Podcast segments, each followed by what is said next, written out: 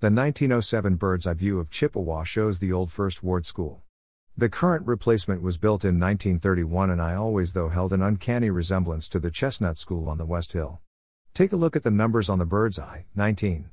Farmers Produce Elevator 20. Chippewa Canning Company, and 8.